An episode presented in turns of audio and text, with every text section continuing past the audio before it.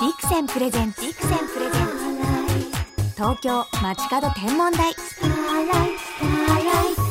東京 FM から篠原智恵が生放送でお送りしています。ビクセンプレゼンツ東京街角天文台。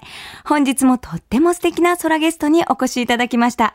渋谷のカリスマ空お姉さん、コスモプラネタリウム渋谷の永田美恵さんです。よろしくお願いします。よろしくお願いします。永田さんはカリスマプラネタリウム解説員としてご活躍中。この番組にも何度かご登場いただいてますね。篠原も何度かコスモプラネタリウム渋谷は伺っていて、はい。もう解説も大好きです。あ、嬉しいです。もうね、星のささやきのようにキラキラしていて、ちょうど眠くならないちょうどいい声で、ささやきかけてくださるんですよね。はい、覚えているのは、プラネタリウムに実は双眼鏡を持っていくと、そうなんです。星がさらに見えて楽しいっておっしゃってくださる、はい、持ってきていただいてご覧いただきましたよね。はい、スバルとか見つけて楽しめました。ちなみにもう夏の星座に変わってきていますよね、もう今は。永田さんが今の時期おすすめしたい星って何でしょうか？はい、えー、まず南の空に土星が輝いてます、うん、惑星ですね。そうなんです。都会の空でも惑星はよく見えますからね、ええ、でちょっと西寄りに赤い星が見えるんですよ。でこれが火星です。火星で実はね火星は動きが結構早いので、ええ、1週間に1回ぐらいずつでもいいので見ているとどんどんこれから土星に近づいていくんですよ。えこう位置が変わってくるのも、ね、そうなんです、ね、惑星って惑う星って書きますよね、うん、だからどんどん夜空を惑うように見えるんです。夜のこれは9時ぐらいですか？あ8時ぐらいに、うん、はい。土星が南、うん、ちょっと西寄り。で火星の方が西寄りですね。でさらに東の空にはもう夏の星が昇ってまして、夏の大三角、見つけやすいですね。そうですね。東の空高いところにはこと座のベガという星があります。これは七夕の織姫星です、はい、でちょっと下の方には、えー、鷲座のアルタイルという星。これが彦星です、はい、でもう一つが白鳥座のデネブ三、うん、つを結んだ三角が夏の大三角です。うわもうすでに癒されてます私。ねこれちょちょうどなぞるようにデネブは十字をこう作ると。そうなんです。北十字星で綺麗な白鳥に、えー、本当にね白鳥に見えてきますね、え。ーえ。ー、今おっしゃったこうベガは織姫アルタイルは彦星ともおっしゃってましたが、はい、篠原ね最近星の和名をたくさん覚えてリスナーの皆さんにも発信していきたいと思ってるんですけど。いい素敵な名前がね、結構あるんですよ。せっかくですから、永田さんに夏の星の和名を教えていただいてもいいですか？はい。えー、織姫星、彦星っていうのはね、とても有名なんですけれども、はいええ、今ですね、南の方の空に、あの、サソリ座のアンタレスっていう星も、ピカピカと。はい。これからがまた夏の星なので見やすくなってくるんですけれども、うん、赤色してるんですね。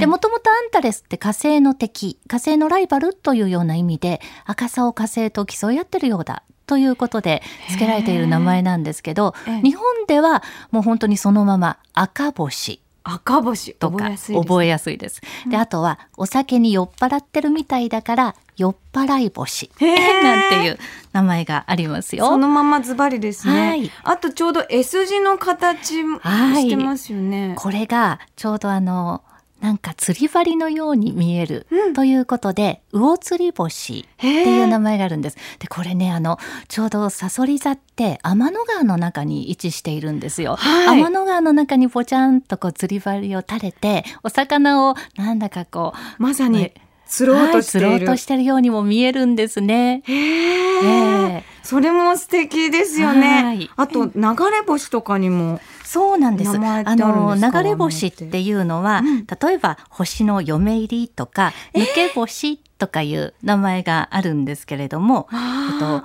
予売星っていう名前が結構言われたりするんですけどね、うん、あのこれずっと呼びかけ続けるっていう意味がありまして、ちょっとあの素敵な意味に言いますと、えー、例えばね恋しい恋しいと思い続けた結果魂が抜け出して好きな人のところに会いに行く姿と例えられていたんだそうですよ。キラキラ音がしそうですね。えー、わあ素敵だ。ね素敵でしょ永田さん。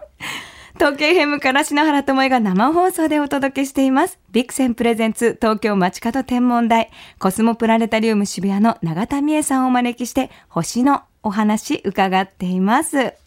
先ほど流れ星のお話伺いましたが、これから夏にかけて注目のこう流れ星とか星イベントとかっていうのはあるんですか、はい、えー、まあ、そもそも夏休みの頃って空の綺麗なところにお出かけになる方多いですよね。ええちょうど7月の下旬ぐらいから、え、結構あの流星群があるんですよ。えー、ちょうど水亀座デルタ流星群っていうのがね。ちょっと難しい名前ですね。はい、そうですね。あのー、ちょうどね7月の28日ぐらいでしょうかね。うん、で30日にヤギ座アルファ流星群っていうのがありまして、有名なのが8月12日から13日にかけてのペルセウス座流星群。あ、これは有名ですね。そうですね。で、あの別にこの流星群の時でなくても、流れ星って結構飛ぶんですよ。へえ。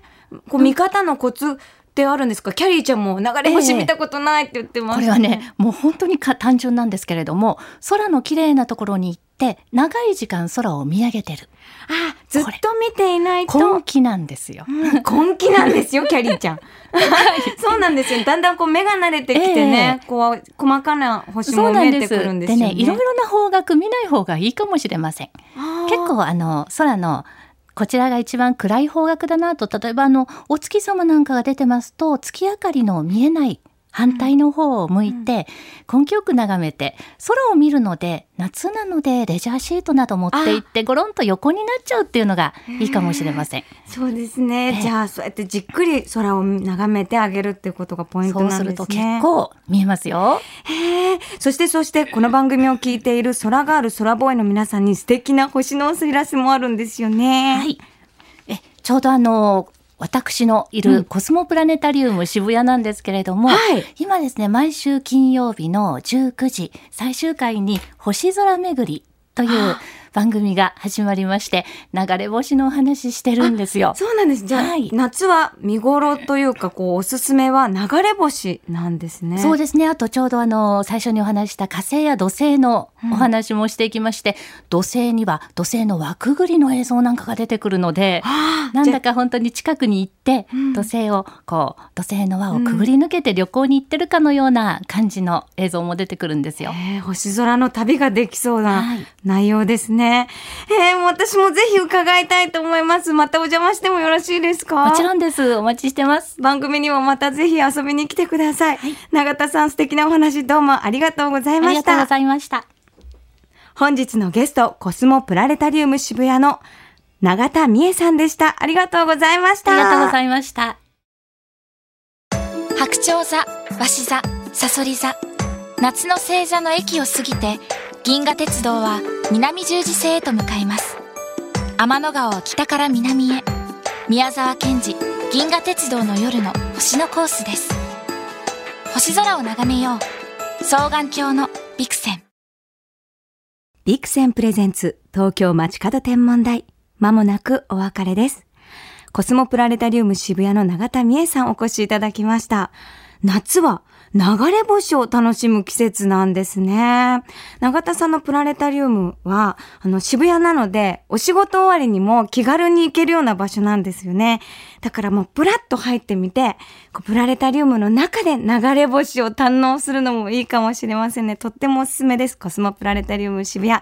ぜひ行ってみてくださいね。それではここで篠原から夏の星空ウォッチにぴったりなお知らせがあります。今週7月9日水曜日、富士山スターウォッチングマップの配布がついに開始になりました。こちらは富士急行が運営する富士山ナビとビクセンがコラボした富士山エリアの星空観測スポットを紹介するリーフレットです。私、篠原もですね、実は並みいる星空の専門家の皆さんと共に選定委員を務めさせていただきました。リーフレットは山梨県、静岡県の市町村役場や首都圏の家電量販店を中心に配布されています。また、同時に特設サイトもオープンしました。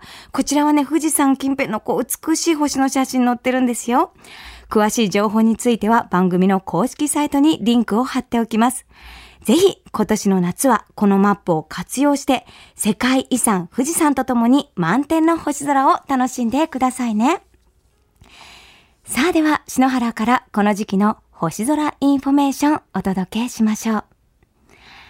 一年の中でも太陽が最も高く昇るこの季節。反対に夜見える月は一年で最も南の空低いところに輝きます。明日7月12日は満月。この7月頃の満月はほんのりと赤みがかっているため、ストロベリームーンと呼ばれているんです。空低くにある月は夕日が赤く見えるのと同じように赤っぽく見えて、またさらにこの季節は湿度が高いために月がなおぼんやりと赤く見えるため、こう呼ばれているんだそうですね。赤い月は怖いなんて人もおっしゃるんですけど、私赤い月ね、なんかレアですごくドキドキするんですよね。もともとイギリスで生まれたこの呼び名。イギリスには他にもローズムーンという呼び方もあるそうです。6月はバラの季節。イギリスらしい高貴な香りが漂うような名前ですよね。そう、何か赤い月って私深呼吸したくなるんですよね。